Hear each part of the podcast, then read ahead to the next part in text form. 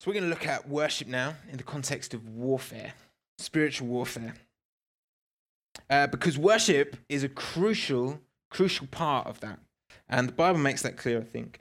Uh, and so hopefully uh, this evening I've, I've got a lot of personal anecdotes and stuff to share with you uh, from some of my own journey through, through that. Uh, and so hopefully this will help us turn our eyes to Jesus. Uh, and the key story that we'll get into in a moment is found in 2 Chronicles 20, which, whenever you kind of look at the subject of, of worship and warfare, this is kind of the go to story, and we'll see why in a moment. Uh, but before that, I did just want to address the small elephant in the room, uh, because I'm aware that up till now I haven't really talked about singing, which is, of course, what we've spent a lot of our time here this weekend doing singing. Uh, and in our modern church environments, most people, uh, singing and worship are like synonymous, aren't they? Um, most people new to church would come, and, and if you ask them what is worship, they'd probably start by saying something about singing. Everyone seems excited about singing. Uh, hopefully, this morning highlighted why that isn't the case. But I do think there's this kind of inescapable connection between the two. And singing, as we're about to find out, is fundamental, is a fundamental part of spiritual warfare. So, to do that, we're going to look at Psalm 33. Now, I wonder if you've ever tried to sing two songs at the same time. And I don't mean like Hamilton, where like the melodies all kind of overlap and sound incredible. I mean like actually physically out of your one voice try to sing two songs. Of course, it, you can't. Your voice is, you've got one voice. You can only sing one song. You can only sing one song. Let that ring in your ears. And I'm going to read Psalm 33. oh, we've got the slides up. Nice. You guys are great. Um, I've got Psalm 33, and I, I'm not often a huge fan of the message version, but this version I do find helpful. And it says this I'll read the whole thing. Good people Cheer God. Right living people sound best when praising. Use guitars to reinforce your hallelujahs. I like that verse especially. Play his praise on a grand piano or a red one. Compose your own new song to him. Give him a trumpet fanfare. For God's word is solid to the core. Everything he makes is sound, inside and out. He loves it when everything fits when his world is in plumb line true. Earth is drenched in God's affectionate satisfaction. The skies were made by God's command. He breathed the word, and the stars popped out. He scooped sea into his jug. He put ocean in his keg. Earth creatures bow before God. World's dwellers, down on your knees. Here's why. He spoke, and there it was, in place the moment he said so. God takes the wind out of Babel pretense. He shoots down the world's power schemes. God's plan for the world stands up. All his designs are made to last. Blessed is the country with God for God. Blessed are the people he's put in his will. From high in the skies, God looks around. He sees all Adam's brood from where he sits. He overlooks all us earth dwellers. He has shaped each person in turn. Now he watches everything we do. No king succeeds with a big army alone. No warrior wins by brute strength. Horsepower is not the answer.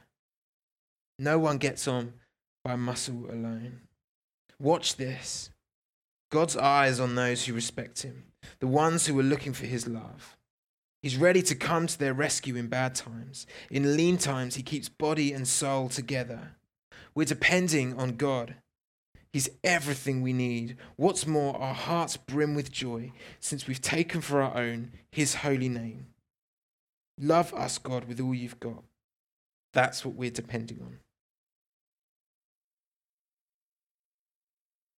Two things just to notice from that. Firstly, in the first three verses, how many times does it talk about God uh, praising God or singing?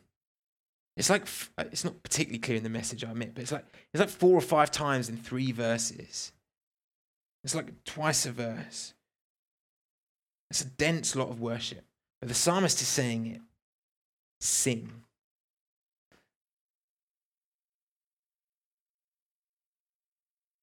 Just in twos and threes, very, very quickly. Why do we sing? Maybe from this psalm, maybe from your own knowledge. Just turn to the person next to you and just ask the question to each other Why do we sing? Let's go. Two minutes. Okay, great. Who wants to call out? Any suggestions? Why do we sing? It's what? Gives God glory. Okay, great. Yeah, nice. Yeah. Expressive. Yeah, nice, nice. Very good. Nice. Great answer. All, on your own. Yeah, yeah, great. Any others? Something we could do together. Thank you. God sings over us. Great. It's like you've read my notes. Yeah. Sorry, Pammy. yeah, makes us happy. Come on. Yeah, puts a smile on our faces.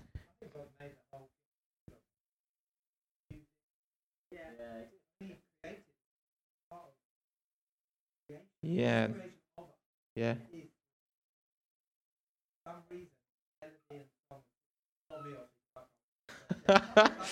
yeah, we weren't going to say anything. It's fine. yeah. Yeah, yeah, yeah. Yeah. That's great.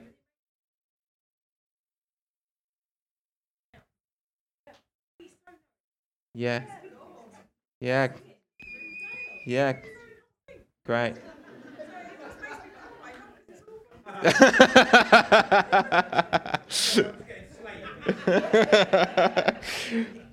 oh, lovely. Yeah.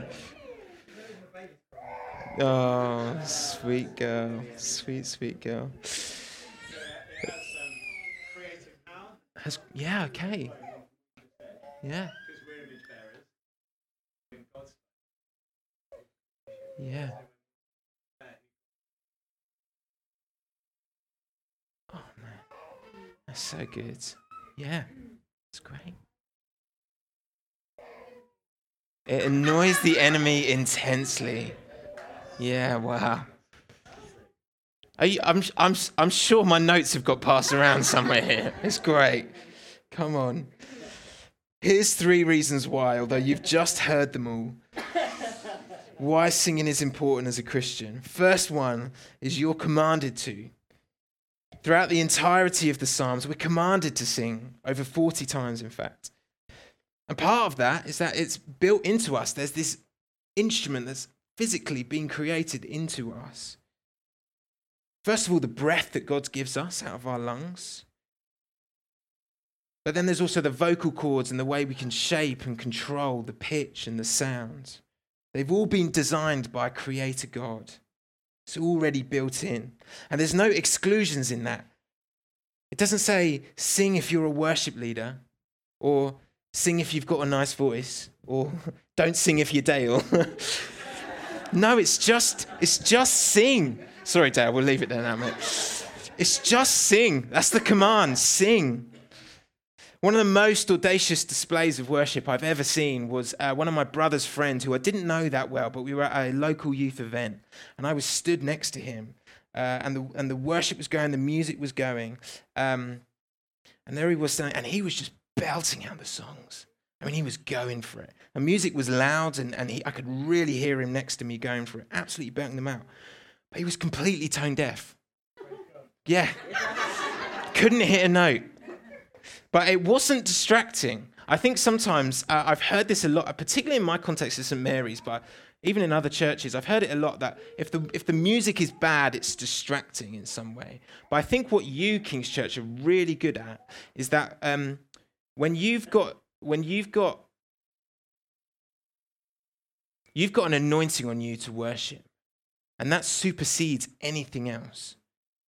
And it's not, and, I'm not just talking about the musicians here, I'm talking about you guys that actually, regardless of what's happening, your heart is in worship. You're already leaning in, right? It's a, it's a gift. You should treat it as a gift. Second reason why you should sing as a Christian God sings too. God is a singing God. And we don't have too much time to go into detail about this, but um, I do think it would. I think it would probably be interesting to see where the Trinity is singing throughout the Bible because it crops up in different places. But the, the, the kind of key verse, or just a verse, uh, about God singing us, Zephaniah 3 is a good summary. The Lord your God is with you, the mighty warrior who saves. He will take great delight in you. In his love, he will no longer rebuke you, but will rejoice over you with singing. God rejoices over us with singing. It's a beautiful, beautiful picture. And yes, there's a mention of warfare in there because we're coming back to it. We'll get there in a second. Final thing I just want to mention about why we sing is it's our destiny. There's a congregation who in heaven now is singing day and night, night and day, offering up an incense of praise to God. And it's this that we're being invited into. In Revelation 5, John depicts a scene where the. Uh, Dale, you, you read out Revelation yesterday. What chapter was that? I can't remember. I can't remember. Dale read out a bit of Revelation, but, but this, this is what he goes on to say. It says, when he had taken the scroll, this is Jesus, the four living creatures and the 24 elders fell down before the Lamb, each holding a harp and golden bowls full of incense, which are the prayers of the saints. And they sang a new song saying, Worthy are you to take the scroll and to open its seals, for you were slain, and by your blood you ransomed people for God from every tribe, every language, every people, every nation, and you have made them a kingdom and priests to our God, and they shall reign on the earth. You have made them a royal priesthood. So there they are, the heavenly beings, the living creatures, the 24 elders, singing to God a new song. And it's this, as heaven sings, that we participate in on a, on a 10.30 Sunday morning in Oxted School.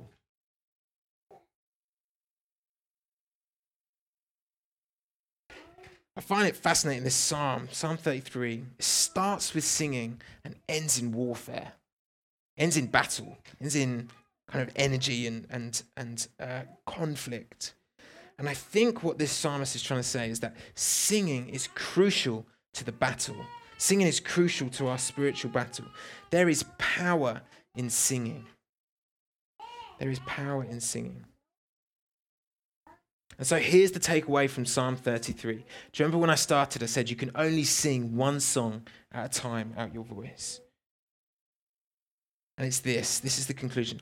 If you do not sing the song of Jesus, we will sing another song. If we don't sing this song, it's not that we sing no song, we're singing a different song. Because there are kings and gods of this world that, like sirens on the rocks, you know, sirens, that they call the sailors out of the safety of the sea onto the danger of the rocks. They try and entice us to pull us away from safety. And will we be like this psalmist and be resolute in our singing and our praise? Or will we fall to the songs of the world? So there we go. We've shifted gears. There's my thing on singing. And I really wanted, I, the reason I held off it till, till tonight was because I wanted to tie it in so clearly into spiritual warfare.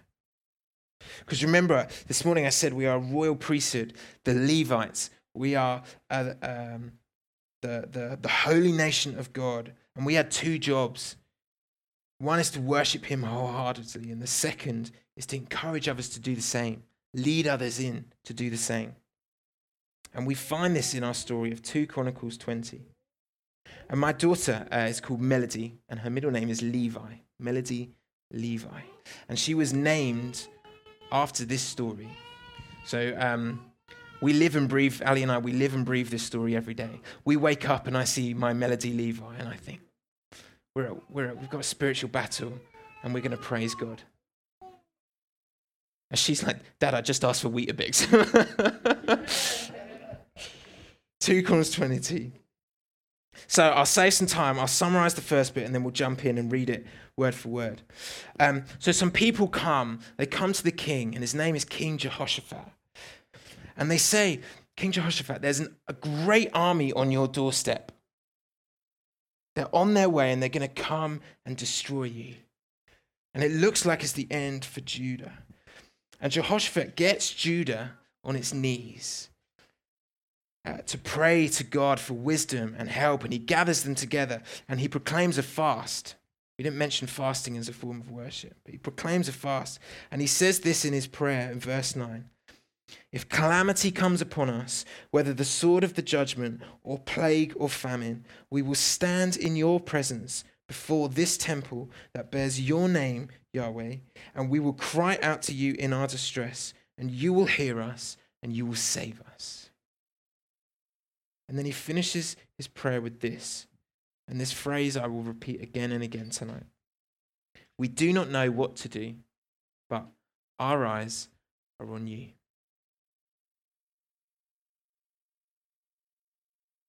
And then God's prophet Zechariah, who's a Levite, he comes and he speaks to them. And we'll pick up the story here then in verse 15. Uh, and it says, Zechariah said, Listen, King Jehoshaphat. Listen, King Jehoshaphat, and all who live in Judah and Jerusalem. This is what the Lord says to you Do not be afraid or discouraged because of this vast army, for the battle is not yours, but God's. Tomorrow, march down against them. They will be climbing up by the pass of Ziz, and you will find them uh, at the end of the gorge in the desert of Jeruel. You will not have to fight this battle. Take up your positions, stand firm, and see the deliverance the Lord will give you, Judah and Jerusalem. Do not be afraid. Do not be discouraged. Go out to face them tomorrow, and the Lord will be with you. Jehoshaphat worshipped, and his face hit the ground, and all the people of Judah and Jerusalem fell down in worship before the Lord. Then some Levites from the Kohathites and the Korahites stood up and praised the Lord, the God of Israel with a very loud voice. Then early in the morning they left for the desert of Tekoa. As they set out, Jehoshaphat stood and said to them, Listen to me, Judah and people of Jerusalem. Have faith in the Lord your God, and you will be upheld. Have faith in his prophets, and you will be successful. After consulting the people, Jehoshaphat appointed men to sing the Lord, to sing to the Lord, and to praise him for the splendor of his holiness, as they went out at the head of the army, saying, Give thanks to the Lord, for his love endures forever. As they began to sing and to praise and to worship, the Lord set ambushes against the men of Ammon and Moab and Mount Seir, who were invading Judah, and they were defeated. I love this story. I mean, I literally named my daughter after this story. Can you imagine it? The, the, the, the army from Judah is absolutely bricking it. Can you imagine being a foot soldier in that army? First of all, there's this huge, terrifying army on your doorstep. And you can see them and maybe even hear them and perhaps even smell them. And then this strange bloke from the desert appears and says, But don't worry, because the Lord's with you. Great.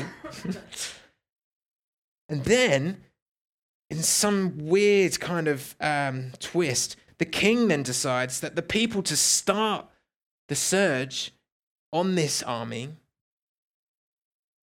is the, is the weedy bloke who can play a G chord on a guitar. You. I want you to, to lead this battle. It's the Levites that lead the army. And they remind them, this is their purpose. They remind the rest of Judah Replace your fear with worship.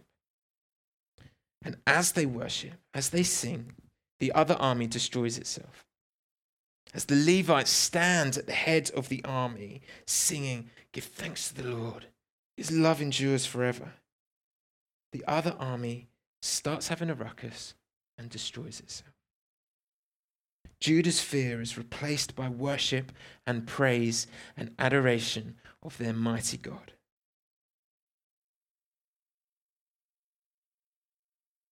I'd like to introduce you to an idea I've called the bias of allegiance.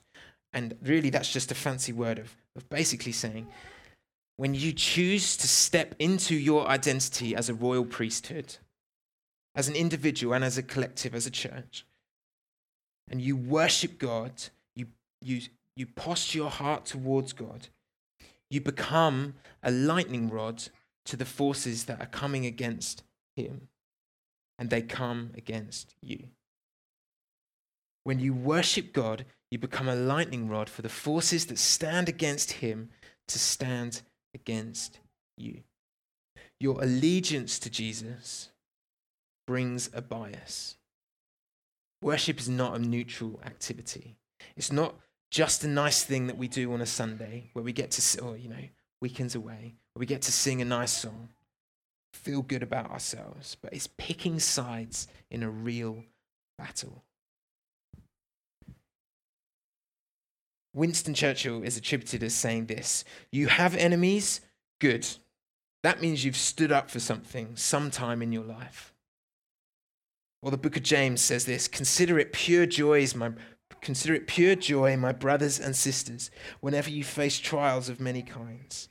Worship is not neutral, you are picking sides in a battle. Um, as St. Mary's, um, we talk about, when we talk about baptism, we talk about putting on the shirt. Like when you get baptized, you kind of get this special shirt that you now get to wear. You get to wear the team colors now. You're in the team. You're in. But picture the scene. If you were to put on like a Chelsea shirt or pick, football team of choice. Okay. Oh, wow. Okay, that went down badly.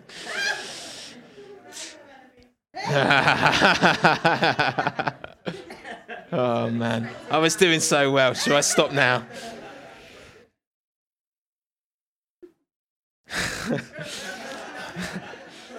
wow. Okay, you put on a Chelsea shirt and you walk into the home end of the Emirates Stadium. Wow. In front of all the Arsenal fans, and they're all there in the stadium. You get in front of all the Arsenal fans, and they start jeering you and shouting at you, maybe throwing beer cups at you. For no other reason than you're wearing a Chelsea shirt. The message is clear. You're not one of us, you're one of them. And so when we worship, we're choosing sides in the battle. We're putting a shirt on. We're saying, I'm on this team, but I'm not on this team. And that brings about danger or conflict. Maybe not danger. Let's change that word. It brings about conflict. There's an opposite team that's out to get us. And the leader of that team is Satan. And he's the anarchist of creation's rebellion. In Genesis 3, he's depicted as a serpent, and then we find out later in the Bible that actually he was at one point in the throne room of God, stood around the throne of God, singing, Holy, Holy, Holy. But he decided he could do it better than God. And he wanted to drag all of creation, including humanity, away from worshipping their creator and how does Satan operate? He operates by enticing, by lying, and by deceiving. French philosopher Charles Baudelaire says this. Just butchered his name. Baudelaire. Baudelaire, I've been practicing that. Anyway, what does he say? He says, The devil's finest trick, the devil's finest trick is to persuade you that he doesn't exist. Now, Ali and I have been married for seven years. Um, and in that time, we've had a few significant moments of stepping out in faith. I think you sort of know the moments I mean. They're like the moments where you sort of are aware that there's a significant shift in your life that's about to happen. And, and we've heard the call of God sometimes to move out or step out or reach out.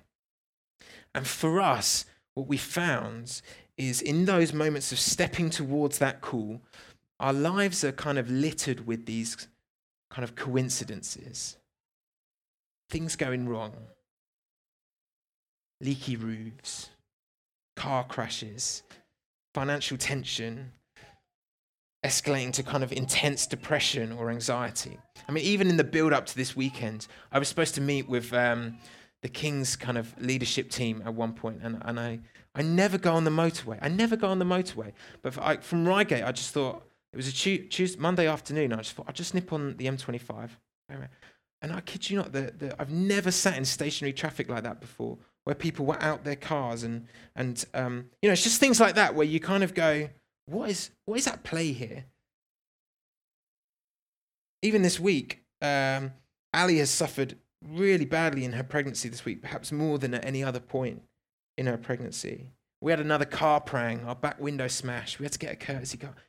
All these things, you just.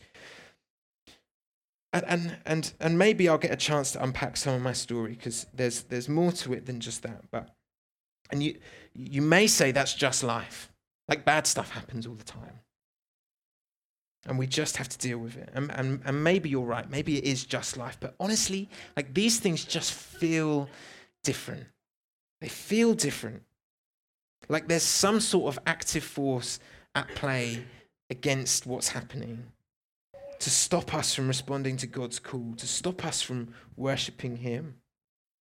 And there's a danger when you go down that rabbit hole that you start of kind of you kind of start to see a demon in every cracked mug, um, or like in every bad moment. But there's also a real danger that we don't associate the two as well. And in C.S. Lewis's Screwtape Letters, he says this there are two equal and opposite errors into which our race can fool about the devils. One is to disbelieve in their existence, the other is to believe and to feel an excessive interest in them. So there's a balance. There's a balance. There's a real enemy out there who's out to bring us down. But more importantly, this is where we're going to turn to there is a real God who is victorious and deserves our worship. And that's the story. So, I've just I've talked a lot. Let's, let's just turn again in twos and threes very, very briefly and ask the question what's happening in your life? What are the battles in your life at the moment? I've talked to a few of you this weekend, and I mean, you, you, you're in some battles, guys. You're, you're in some of the fights of your lives. So let's turn in twos and three. Let's be open together now. What battles are you facing? Great. We won't feed back, feed that back, but can I encourage you as a church to keep? Thank you for being so honest to me when you shared your stories with me. Just keep telling each other what you're going through. There's a verse, isn't there, about um, the thing that's spoken out, it, it, brings it out of the darkness and into the light, and when it's in the light, it loses its power. I mean, that's a that's a very big paraphrase, but um, but but this this stuff is exactly what Jesus' life was all about: confronting and conquering the dark powers of sin, the world, and the devil, so that we can share in the light and life that His kingdom brings. And in doing that, he gives us something to worship. He gives us something to worship in the midst of those battles. And at this point, I would love to show you one of uh, a clip of one of my favorite movies of all time. Favorite because it's so bad. It's one of those ones that's so bad you just. But, and I should. I'm gonna. I'm going to start by saying this is not a film recommendation, okay? And this is not the thing to be taken away from this weekend to go and watch this film. Just going to say it, but it's, it's a great analogy. So, it's a football hooligan film, right? Football hooligan film called Green Street. And unfortunately, there's a grand total of zero clips that I can show you due to the amount of vulgar swearing and obscenities. But the film follows Elijah Wood, as in Frodo Baggins, Elijah Wood, who was unjustly thrown out of Harvard Law School. And he goes to live with his sister in the East End of London. And it turns out her brother in law uh, was a chap who used to be known as the Major, who fronted uh, the hooligan um, uh, West Ham, t- um, the, t- the, West Ham hooligans, the Green Street Elite. And his little brother, Pete, is now the, the leader of that. And um, they kind of go around the country where West Ham play and they have these fights with other hooligan supporters from other teams. I told you it was a bad movie. Don't go and watch it.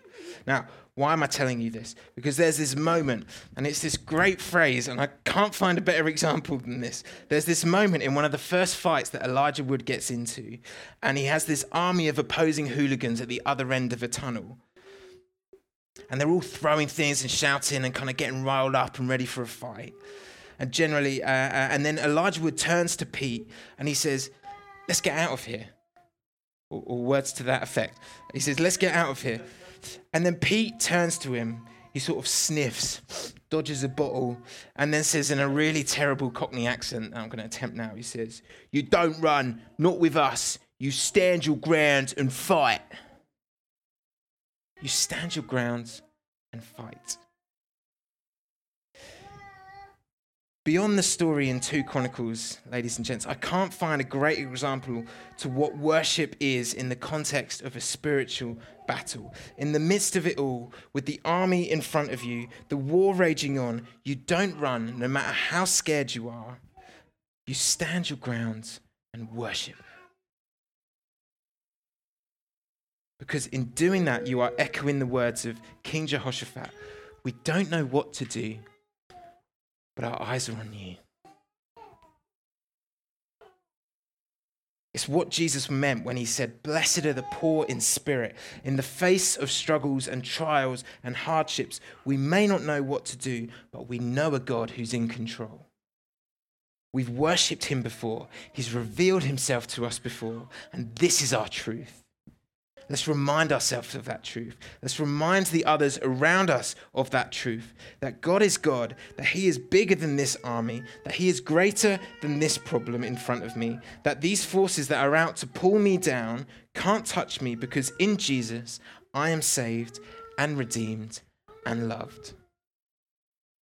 They can take my job, they can take my home, my family, my identity, they can even kill me. But that doesn't stop me acknowledging that Jesus has been established as the King of Kings and Lord of Lords. But watch this. How did Jesus get there? How did Jesus get to be King of Kings? Do you remember we looked at Philippians 2 this morning? I'm going to read the first half out again. Jesus, being in very nature God, did not consider equality with God something to be used to his own advantage. Rather, he made himself nothing. And being found as appearance of a man, he humbled himself by becoming obedient to death, even death on a cross. How did Jesus become King of Kings? He didn't bring an army of angels with him, though he could have. He didn't come wrecking physical destruction in some kind of great show of power like the Pharisees were expecting him to do, or the Messiah to do. Instead, he, he, he stands at the other end of the tunnel with the hooligans at one end and he's at the other, and he humbles himself in worship. He becomes obedient to the Father the Father reveals his heart to his Son. And the Son lays his life down, his whole life, for the sake of the world. So I'm not going to G you up to get you to praise God because praise is this kind of all powerful weapon, like some kind of great mystical sword that you walk around wielding, slaying demons and stuff. When God came to fight his battles, he came as a baby. He came as an obedient son. He came as a worshipful son.